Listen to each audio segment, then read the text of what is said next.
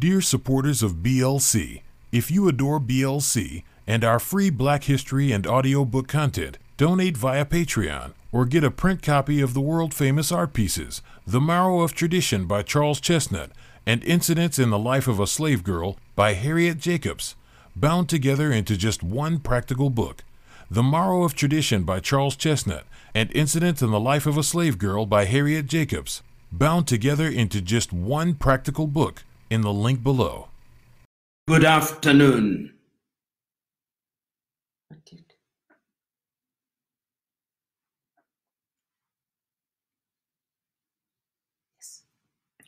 Good afternoon, fellow Africans, wherever you are, whether you are in Johannesburg, South Africa, Luanda in Angola, Windhoek in Namibia, Niamey in Niger, Nairobi in Kenya, Nouakchott in Mauritania, or Tunis in Tunisia. I'm happy to join with you this afternoon to engage in a conversation that I have no doubt is significant to the people of Africa.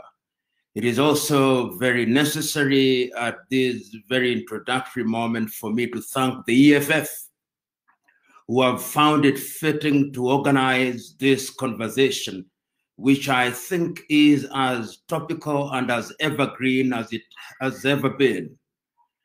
The question that we want to interrogate today is Pan Africanism. And many scholars have said many things about Pan Africanism, and I will not therefore detain myself by defining what Pan Africanism is. Suffice it, however, to say that when we talk about Pan Africanism, we are talking about uh, mental, moral, and cultural consciousness, which recognizes our Africanness and the need for Africans, whether in the mother continent in or in the diaspora, to work together as a unit for the purpose of realizing what is in the best interest of the African peoples. I want to start my conversation out of a speech that was delivered by Tanzania's the late President Mwalimu Julius Kambarage Nyerere on the 6th day of March 1997 in Accra, Ghana. On that day, Mwalimu was invited to talk about African unity, and he titled his presentation Without unity, Africa has no future. And Mwalimu said that when we think about the continent of Africa, we are united by the fact that over the centuries, we were hunted down as slaves. And after we had been enslaved for 400 years, we were colonized, and that our enslavement and our colonization became the glory of other civilizations. He went on to say, It is therefore incumbent upon us to recognize that our unity is the only salvation and the only immunity that we can have if we were and if we are to protect ourselves against other civilizations. He went on to say that it was not lost on him that Ghana was on that day celebrating her 40th anniversary.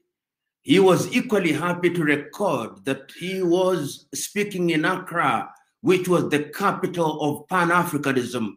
He reminded his audience that in the month of February 1994, the process of liberation had been completed with the conquest of the apartheid regime in South Africa and the rise of Nelson Mandela to the presidency of that nation. He went on to say and to admit that Africans had been wrong not to unite. He went on to say that Nkrumah had been right in demanding as early as 1957 that Africans had to unite. That story is important because it underscores the significance of African unity as a condition sine qua non to the progress of Africa. But one cannot start the conversation of African unity without going back to history.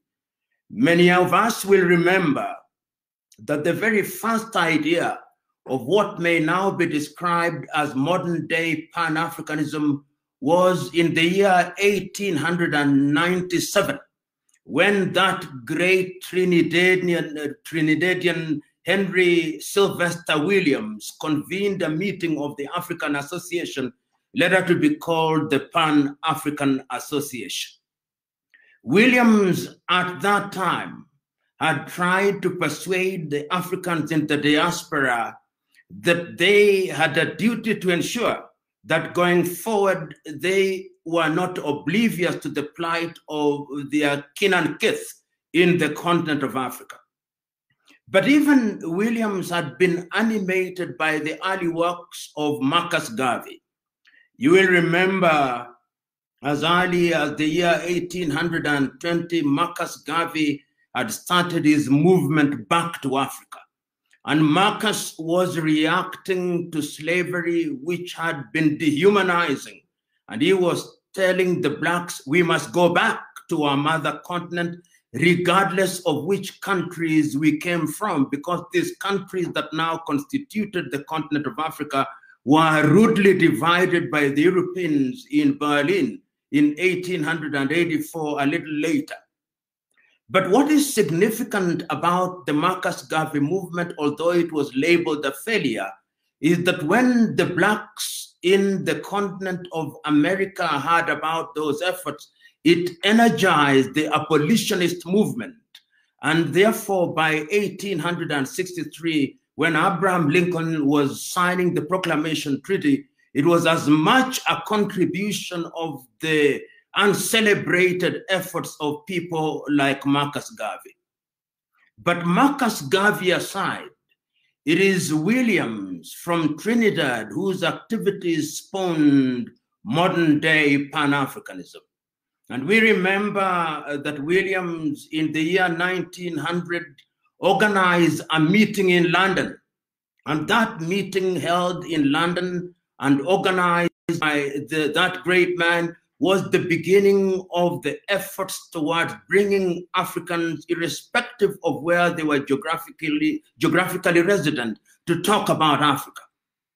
The 1909, 1900 meeting was followed by yet another meeting in 1919. And that meeting was organized by yet another great African and great Pan Africanist, W.B. Du Bois. And Dubois was telling his audience at that time that our kith and kin in the continent have been enslaved. Our kith and kin have been colonized. And if we do not support them, they'll not regain their independence. The 1919 meeting was followed once again by the 1921 meeting and 1923 meetings, both held in London and ultimately, in 1927, there was a meeting in New York. But the most critical meeting for Pan Africanism, at least the one that we can relate to in the continent of Africa, was in 1945 that was held in Manchester in the United Kingdom. Why I think that that was very significant because Africans were represented there. Kwame Nkrumah represented Ghana at that meeting. Peter Abrahams was present from South Africa. Hastings Ngwazi Kamuzu Banda was present from Malawi. Jomo Kenyatta was present from Kenya. Obafemi Awolowo was present from Nigeria. And there were representation from Jamaica and from Trinidad and from the United States of America. The 1945 meeting was critical because at that time all African countries were under the tutelage of colonization except for Ethiopia and Liberia.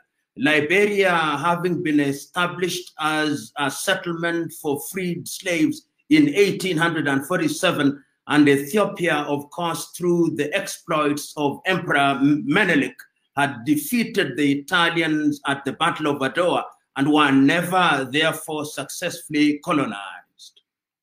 After 1945, the struggle for independence was moving in earnest. And I think that the World War had helped in this regard. the freedom of India in 1947 had also helped in making colonization as a form of control to be one that was not very attractive to the colonizing powers. Which brings me to the question of how Africa was then divided. Africa, as we know, was divided in Berlin in 1884, and it was divided at that time amongst the European powers, uh, chiefly the United Kingdom, Spain, Portugal, Germany, and of course, the Belgians, through the activities of Leopold, sometimes referred to as Leopold of the Congo, had also succeeded. Of course, there were also other areas. The Arabs were present as, as colonizers in Zanzibar, the Omani Arabs. And we know that that particular exercise of the partition of Africa was deliberately designed to ensure that African countries were easy to manipulate. But as I've said, by 1945, the United Nations organizations been, having been established in San Francisco in the United States, and the Universal Declaration of Human Rights also having been endorsed in Paris, France in 1948, had recognized that colonization was dehumanizing. So that on the sixth day of March 1957, when Ghana regained our independence, Kwame Nkrumah was very clear.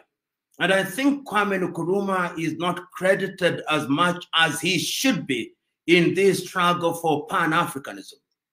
If you listen to Kwame's statement or his speech on the day of the independence, he was as clear as he was passionate that the independence of Ghana meant nothing if the rest of Africa was not free.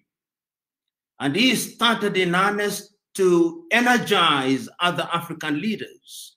You remember that it is at that time that the French Fourth Republic was also being introduced with the return of Charles de Gaulle into power.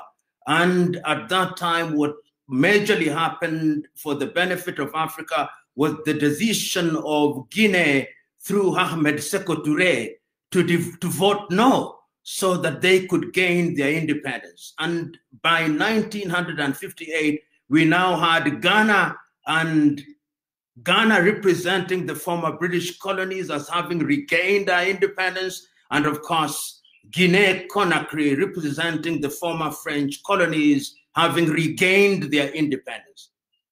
And it is significant at that time that Kwame Nkrumah remains very faithful to his agenda because in 1958 in Accra, Ghana, he calls a meeting, the All African People's Meeting. And what he is telling the leaders at that time, at the leaders of the countries which were independent at that time, and in that meeting, the countries represented were Ghana, Guinea, Ethiopia, Sudan, and Egypt. And he was telling his stalwarts at that time if we are going to conquer the colonialists, we must be united and we must move as one united front. And it is instructive that although Ghana was independent, in 1959, Kwame Nkrumah convinces Ahmed Sekou Touré and William Tubman of Liberia to sign a treaty in Sanniquellie in Liberia to think about Africa as a united front. There are a series of meetings at that time. The first meeting that we see at that time is in 1960. In 1960, we see the meeting that is held, I think 1960 and 1961, a meeting is held in Casablanca in Morocco. And the meeting in Casablanca in Morocco is one that once again is attended by true Pan Africanists. It must always be remembered that even as early as those days, the colonial powers were very clear in their agenda which sometimes was subtle, sometimes was not very subtle, particularly the French. The French had succeeded in recruiting the leaders of the so called independent in Francophone Africa, people like Felix Houphouët-Boigny, people like Sylvanus Olympio in Togo, and others. And these were essentially fifth columnists whose agenda was to torpedo the entire process of the fight against colonization. So that when the meeting is held in Casablanca in Morocco at that time, and even before we go to Casablanca in Morocco, in 1960, there is another meeting in Accra, Ghana. And at that meeting, we begin to see people beginning to get to gain interest in the struggle for independence. And I go back to 1960 because Frantz Fanon is representing Algeria at that time, even before the Algerians have regained their independence. And this is going to be significant because the struggle for decolonization becomes, becomes the, the rallying point in the struggle to unite the African peoples. But we are talking about Casablanca. But the colonialists have succeeded in persuading some Africans that you don't need unity. What you need is national, nationalism. So that we have two groups in 1961 the Casablanca group, which comprises Algeria, Egypt, Guinea, and Libya, and then, of course, we have sometimes what is referred to as the Monrovia or the Brazzaville group. The Monrovia group is led by people like William Tubman, is led by people like uh, uh, uh, the people, the leaders from Nigeria, and you have a number of people who think and are telling Kwame Nkrumah, Kwame, we know you are talking about unity, but we hold the view that Africa cannot be united in the manner that you desire. We are going to retain our nationalism, but we are going to cooperate. But Nkrumah is telling them this is not the route to take. Ultimately, both the Casablanca group and the Monrovia group meet in Addis Ababa, Ethiopia in 1963. And that is when the Organization of African Unity is founded. So that indeed it is the Monrovia Brazzaville group that wins, and Kwame Nkrumah and the Casablanca group loses out. But I want us to listen to the speech of Kwame Nkrumah on the 23rd day of May in 1963 in Addis Ababa. He was as passionate as he was eloquent.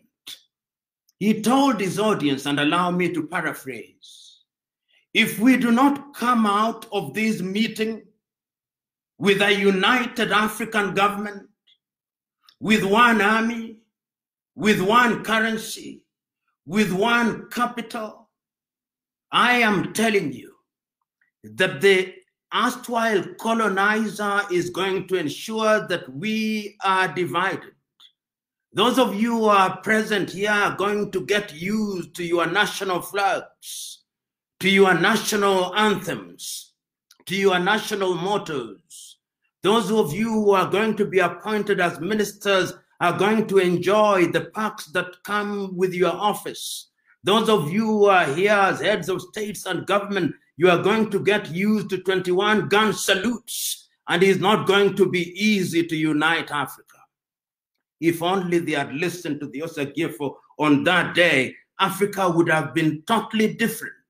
But lo and behold, we ended up with a weak organization of African unity whose history we know and whose history we'll discuss on another day.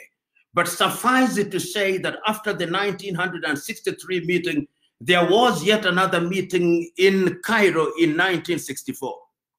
And when we are holding the Cairo meeting in 1964, once again, it is the Monrovia Brazzaville group that is winning. The question at that time, what do we do with the inherited colonial boundaries? There are those who argued at that time that if we move in the direction of changing these boundaries, it will create conflict At that time, there was already a boundary conflict between Ethiopia and Somalia. And ultimately, in Cairo, we came up with what is the Organization Africa's doctrine on the inviolability of the independence boundaries. And it was agreed that the independence boundaries would not be disturbed. And ultimately, of course, we know what that has brought about in terms of undermining African unity. It is also instructive that at that time, there are those who took the view that there was something that was beginning to emerge the emergence of the Soviet Union after the World War II and the emergence of the United States of America and therefore a bipolar world, so that the world is forced to look either east nor west. And that is why Kwame Nkrumah says we should neither look east nor west, we should look forward. And it, you will appreciate that it is then that he writes his book, in 1963, Africa must unite.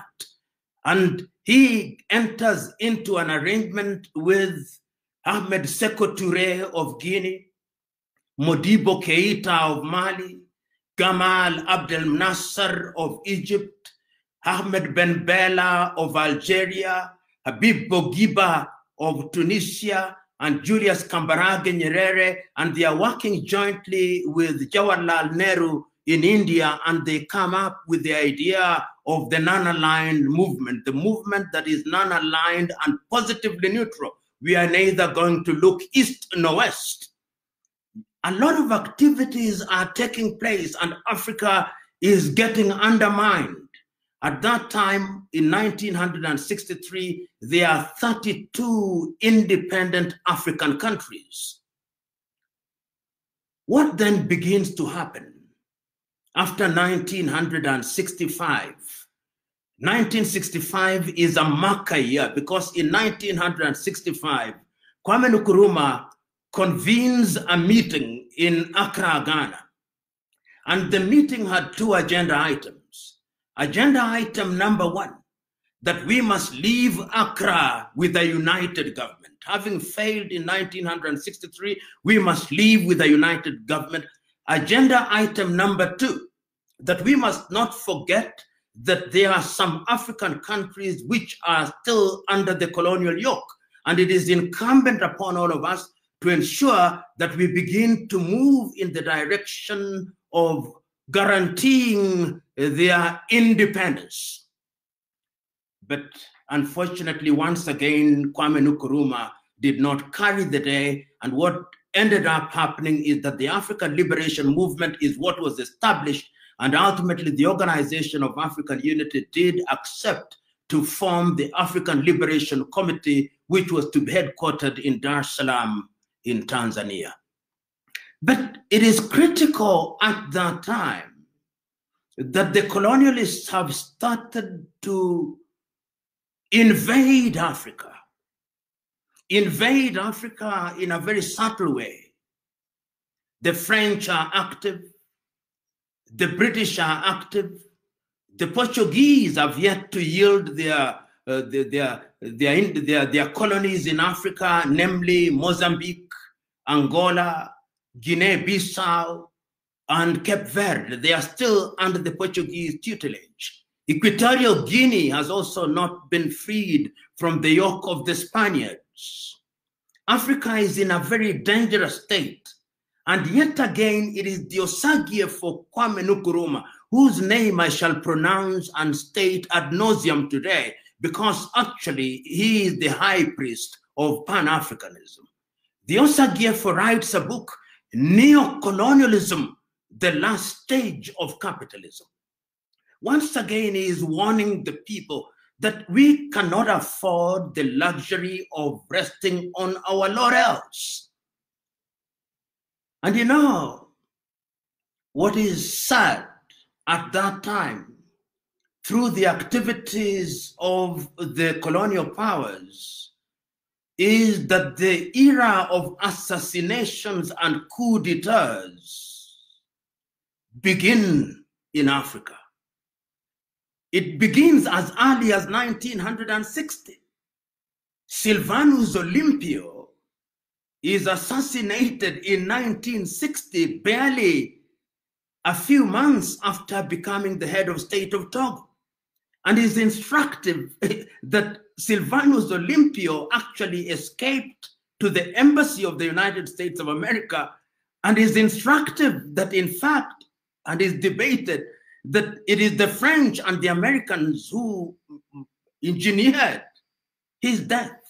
I know uh, the late President Gnassingbé Eyadema claimed that he's the one who shot him, but who urged him to shoot Olympio? We have started a totally different phase. Olympio is dead in 1960, and we now have Lumumba in 1961. Once again, Joseph Kasavubu has been recruited by the Belgians. Mobutu Sese Seko has been recruited by the Belgians. And Patrice Lumumba is assassinated at the behest of these powers, courtesy of Moise Tshombe and Congo has never known peace. You are distab- they are destabilizing these countries to ensure that Africans are not united. And after 1961, in 1966, Kwame Nkrumah himself is overthrown. And after Kwame is removed from power, the Pan Africanism debate now begins to take the back burner. I'm not, of course, unaware that people like uh, Julius Kambarage Nyerere are still alive and well. But the truth is that with the death of Kwame Nkrumah, Africa is destabilized. We see now the frequency of coups, and some African commentators are now beginning to say that coups were as frequent as breakfast in Africa. Because immediately after Kwame is overthrown, in neighborhood in Nigeria, we see the departure of Nnamdi Azikiwe and Abubakar Sa Tafawa Balewa. And after that, a series of coups in that part of the world.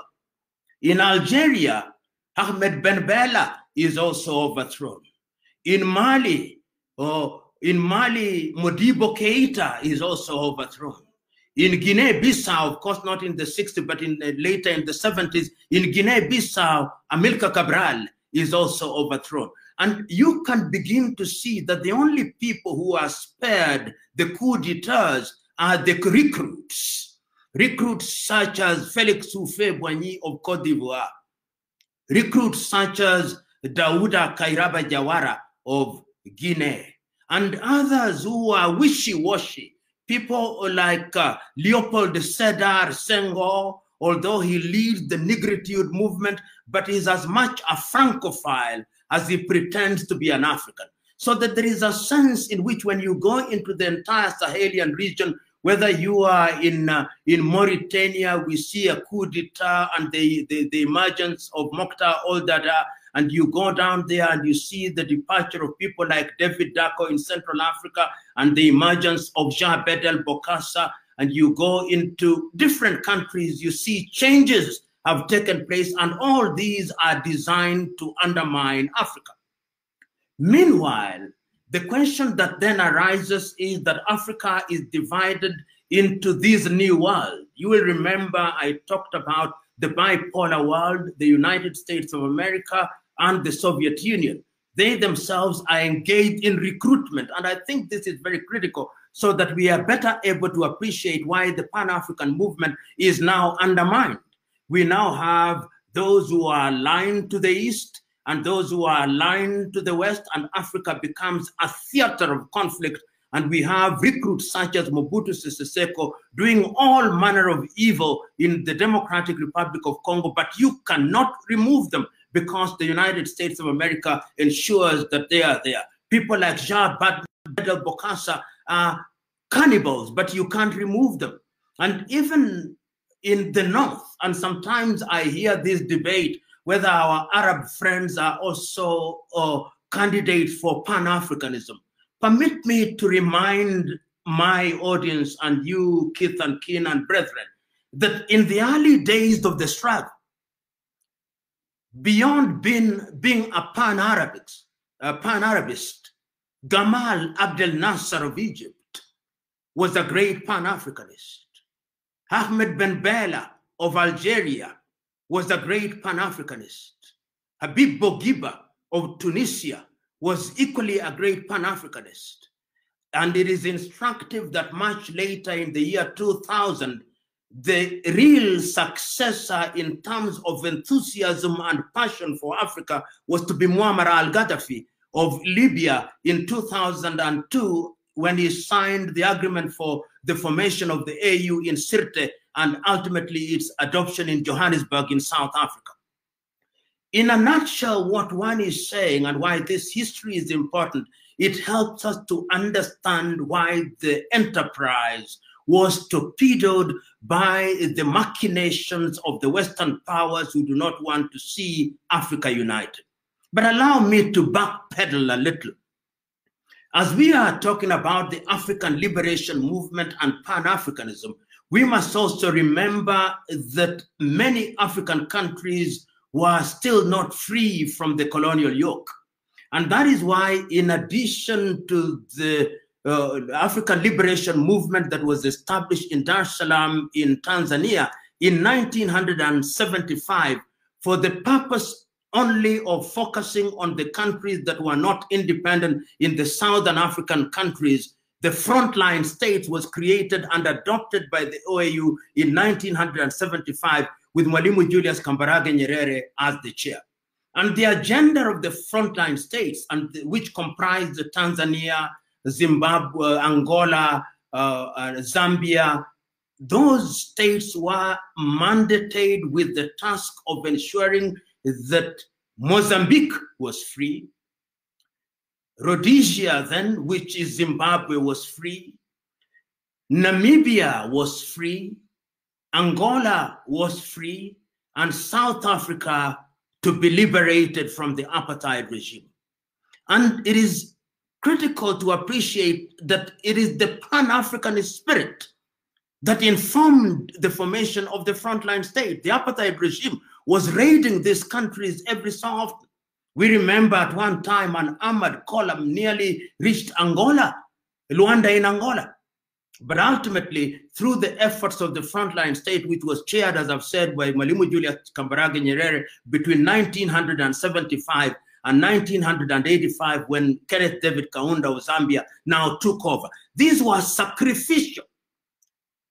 And they were designed to ensure that once we are all free, we can now unite and begin to look at the agenda of Pan Africanism in the manner that was conceived in the 1960, and if you go a little further, even in the 1900s. What then happened with the frontline state? Because I think this is very critical, because a lot of energy was being consumed by the countries which were still under the colonial yoke. In Angola, we see that even as we have parties that are fighting, there are some parties which are not Pan Africanist. FNLA of Holden Roberto, UNITA of Jonas Malheiro Savimbi, and of course, we have Agostinho Neto's MPLA. It succeeds because it is supported and it is assumed that Neto is going to join in the Pan African agenda.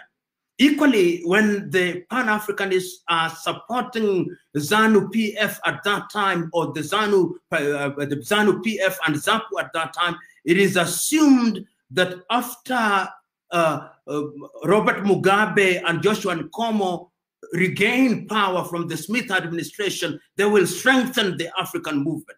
And equally, when we see in Mozambique after the death of Eduardo Mondlane and the emergence of Samora Moises Machel, we are convinced that these are people who are going to be the engines of the struggle for independence. And of course, we also know that at that time, uh, Sam Nujoma in Namibia is also ensuring that we, we, we are moving in that direction. So that in 1994, when Nelson Mandela becomes the president of South Africa and the apartheid regime has been decimated, we now know that indeed the Pan Africanist movement, and when Mandela attends the Organization of African meeting in June in Tunis, Tunisia, and sits, Africa celebrates.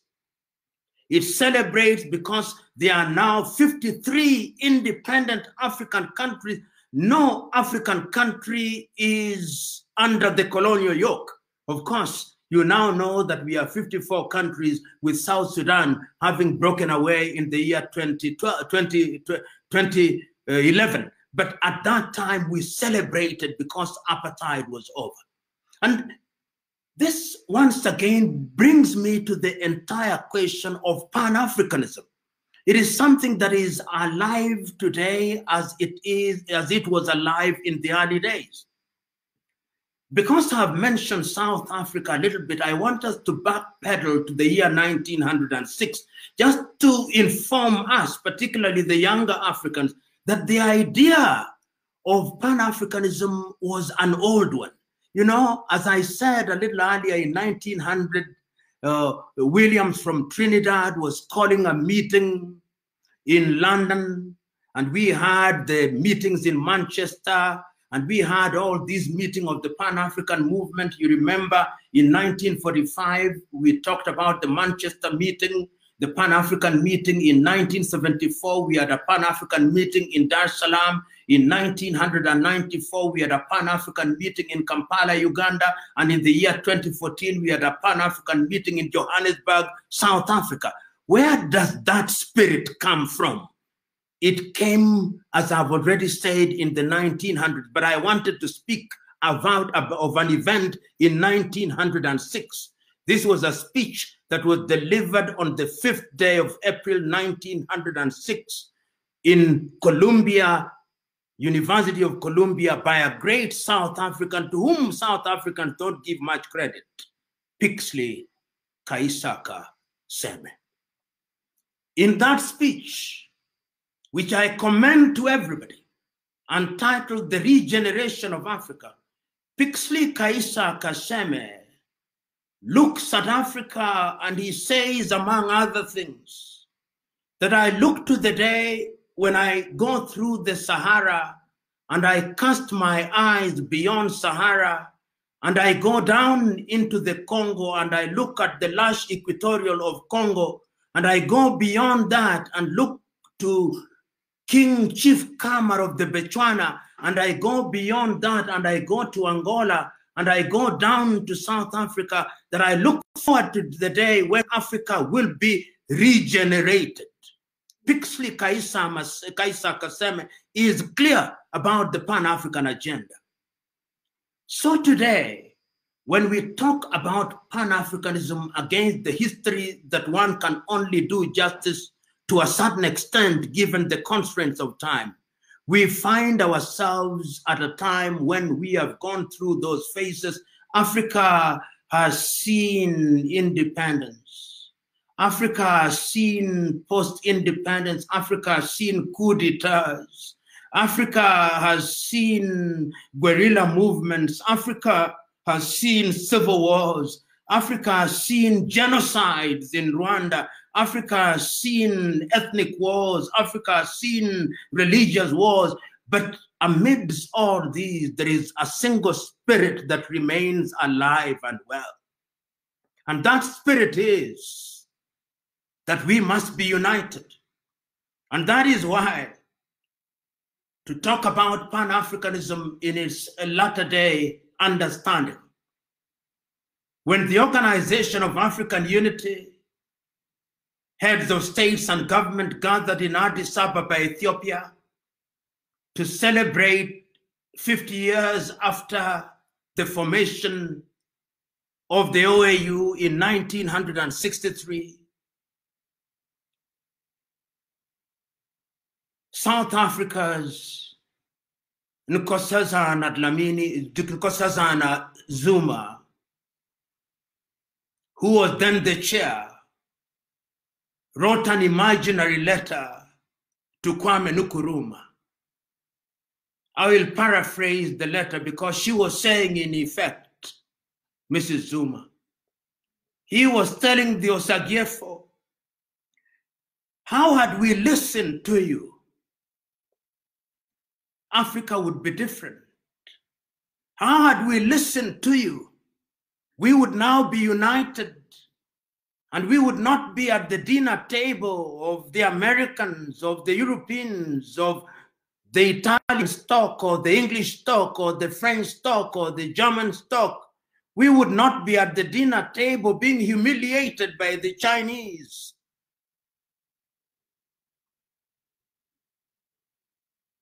Zuma wrote that imaginary letter and said, But all is not lost. I can look forward to the day when Africa will have regained our luster, when the Democratic Republic of Congo will be the engine of Africa, when there'll be a railway line from Addis Ababa in Ethiopia to Dakar in Senegal, when there'll be a railway line from Cape Town in South Africa to Cairo in Egypt. Zuma writes that imaginary letter to Kwame Nkrumah. And I want to believe that that is the basis of Africa Agenda 2063. Because Africa Agenda 2063 is actually a rehash of what Kwame Nkrumah was saying in the 1960s. So, so that today, when we talk about Agenda 2063, we must see it in the context of the lost opportunity and the desire of Africa that by 2063 we will be united, but I hope that it will be sooner rather than later. That is how I understand the Africa Continental Free Trade Area signed in Kigali, Rwanda in the year 2018, which tells us that we must now unite. That is how I understand the Yamoussoukro Agreement, We say that the African skies must be open that is how I understand the Maputo Protocol. That is how I understand all these protocols. That is how I even understood that earlier the Lagos Plan of Action of 1980 of ensuring that Africa grows as one unit. Today, when we talk about Pan Africanism, we must remind ourselves that Pan Africanism is about uniting us. We must tell ourselves whether we are Africans in the mother continent or we are Africans in the United States of America or we are Africans in the Caribbean, whether you are in Jamaica or Barbados or Barbuda or in Brazil or in Europe, Africans in the diaspora, we are saying that the time is now when Africa must begin to rethink. We are telling ourselves that the parties that invoked the name of Pan Africanism must now revive. Every political party in Africa must now ask the question when will we dissolve all these boundaries? When will it be possible in the spirit of Pan Africanism that I can move without let and hindrance from Johannesburg in South Africa through to Namibia and from Namibia through to Lesotho and from Lesotho through to Eswatini and from Eswatini through to Mozambique and from Mozambique through to uh, to, to, to Zimbabwe and from Zimbabwe through to Angola and from Angola to Equatorial Guinea and from Equatorial Guinea I can move to Malawi and Zambia and have a detour of the Comoros and from Comoros to Madagascar and to the Seychelles. And I, as I come up I'm able to move into Tanzania and to the Democratic Republic of Congo. And I don't stop there. I move to Uganda and I move to Rwanda and to Burundi and to Nairobi I move to Eritrea and to Somalia, and I don't stop there. I go to Djibouti, and from there I move to South Sudan and to Sudan, and I don't stop there. I go to Egypt and I go to Tunisia, and I don't stop there. And I come down into Algeria and I don't stop there. And I go to Morocco and I don't stop there. And I go to Gambia and I don't stop there. And I go to Senegal and I go to Mauritania and I go to Niger and I go to Nigeria and I go to Burkina Faso and I don't stop there. I come to Central African Republic, I come to Cameroon, I come to Ambazonia, to Togo, Benin, to Liberia, and to Sierra Leone and Guinea and Guinea-Bissau and to Liberia, so that I don't need a passport to move in that way. Today, Africa has currencies which none of which is called a hard currency. We are here during the corona, and some of us are now trying to hoard dollars because our countries mean nothing outside of our boundaries. I look forward to the day because what that is what Pan-Africanism is all about. I look forward to the day when there is only one currency, and that currency, whether you call it Afro or you call it any other name, it is a currency that we can use. I look forward to the day when the South Africans will not be threatened by the Nigerians or the Ghanaians threatened by the Nigerians. I look forward to the day when I can set shop in Cape Town and nothing happens. And that is how I understand latter day Pan Africans such as Thomas Isidore Sankara. Thomas Isidore Sankara took power in 1985, 1983, and within five years, he had come up and was speaking a different language. Sometimes when we talk about Thomas Sankara, we think he was the age mate of Kwame Nkrumah. He lived in our lifetime, but he used the opportunity of energizing the process of Pan-Africanism. That is why I understand latter-day Pan-Africanists such as my good friend Julius Sello Malema, who on a daily basis are telling Africans that our only salvation lies in our unity, are reminding us that we cannot survive the onslaught of the Chinese if we are disunited. We cannot realize our potential if we are disunited. I hold the view that Pan Africanism is our avenue to success. I hold the view that Pan Africanism must now be understood not differently, but in the manner that it was conceived by Kwame Nkrumah, in the manner that was understood by Julius Kambarage Nyerere. But Kwame Nkrumah is not telling us from the grave that his ideas are set in stone. Kwame Nkrumah is telling us that you, the younger generation, must now take the baton. And this brings me to the speech that I started with. The speech that was delivered on the 6th day of March, 1997, by Julius Kambarage Nyerere, had stopped at a point when Mwalimu had said that our salvation demanded that we are united. And he said, if Africans think that they can respect their so called boundaries in these little unviable countries, then God saved them.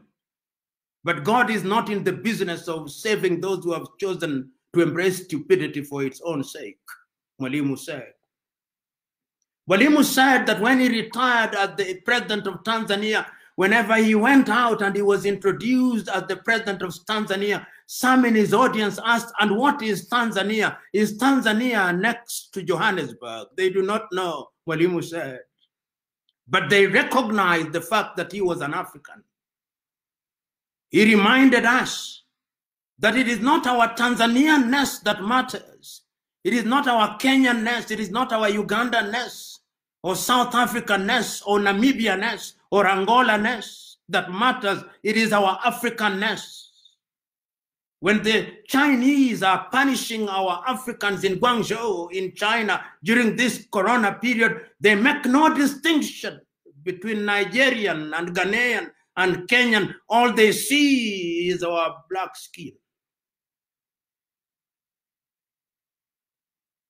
When we are being humiliated in European airports and are being asked for all manner of vaccination, and I suspect that in the coming future, we will not go to Europe unless we have a, a, vaccine which is manufactured by Roche or some other pharmaceutical company in Europe. We will not be allowed to go into that part of the world. When our great sons and daughters in the diaspora are being humiliated in the United States of America or in Brazil, They are not asking whether they are Ghanaians or whether they are Guineans or whether they are Central African Republican. They are saying these are African, they are of one stock. Mwalimu was said.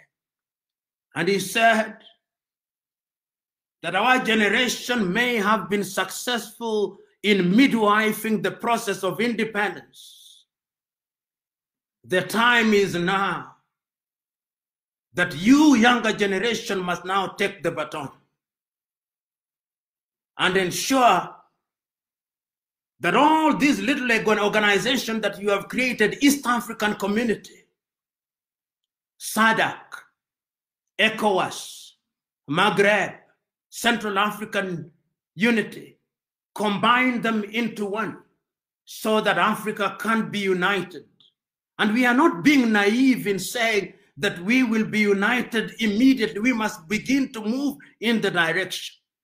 Because I'm being hosted from South Africa, I want to remember something that I saw as a young man in the 1980. It is a documentary prepared by a great Pan Africanist and a Kenyan, Professor Ali Mazrui. Africa, a triple heritage.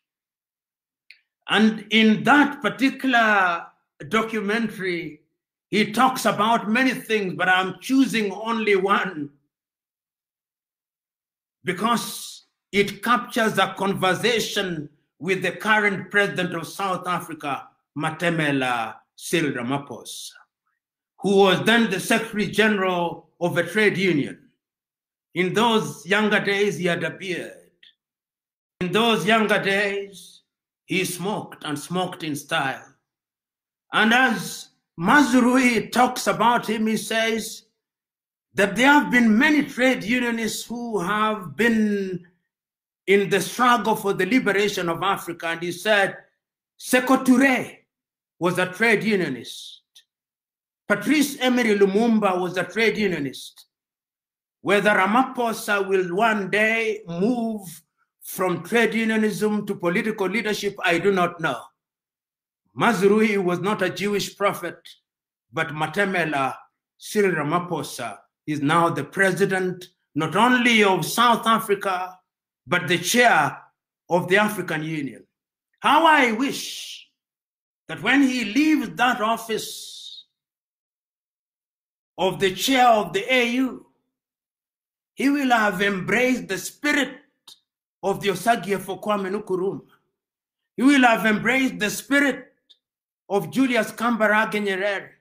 He will have embraced the spirit of Thomas Sankara. He will have embraced the spirit of Modibo Keita. He will have embraced the spirit of Ahmed Ben Bella. He will have embraced the spirit of Amilcar Cabral. He will have embraced the spirit of Nelson Holisa Mandela, and he will lead the continent towards unity so that historians may remember him fondly. How I wish that Pan Africanism going forward will mean that from today henceforth, wherever we are in mother continent, wherever we are in the diaspora, we will now begin to read from the same script, a script which says, Our inherited boundaries mean little. A spirit which says that our unity must mean that we improve intra African trade. A spirit which says that we must now have a single passport, a spirit which says that we must have a single currency, a spirit which says that we must standardize our education, a spirit which says that all the resources of Africa will be utilized for the benefit of Africa, a spirit which says that we shall not discriminate amongst ourselves, a spirit which says that there will be no xenophobia, a spirit which says that our success lies in our unity, a spirit which says that we shall no longer accept things that are conceived from Europe and America and swallow them lock, stock, and barrel, a spirit which says that our continent is capable of achieving for ourselves. A spirit which says that our men and women in the diaspora who are some of our best brains can have something to come back to Africa for. A spirit which says that united we stand and divided we fall. A spirit which says that Africa can actually survive. And that is why it gladdens me when I move across the continent of Africa now and I see younger Africans whom you will never hear about in the newspapers, and I meet them. In the recent past, I've had the occasion to listen to great African minds. The lady who was dismissed by the African Union, Dr. Arikana Chihombori Quao, who in the recent past has come out and made our position known against the French manipulation. I've met her. I've not only met her, I've also met and read great Africans. Nana Kobina Nketsia from Ghana, who has written about the need for Africa to have a different governance system. I've had the occasion of reading great Africans, such as the great Cameroonian Achille Mbembe, who from Witwatersrand University writes about Africa. I've listened keenly to other great Africans. I've mentioned him before. Sello Julius Malema. Young Africans who sometimes may irritate us but is it not our duty to be irritated by younger generation? In fact, I dare say that the young generation must only have one mantra and only one claim to fame that they must irritate those who are in power so effectively and in such an organized manner that they'll have no choice but to do that which is good and right.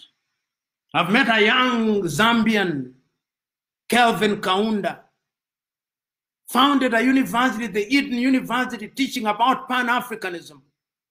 I can go on and on, but there is no reason why we should give up. We should not give up on any one of us because united we stand, divided we fall.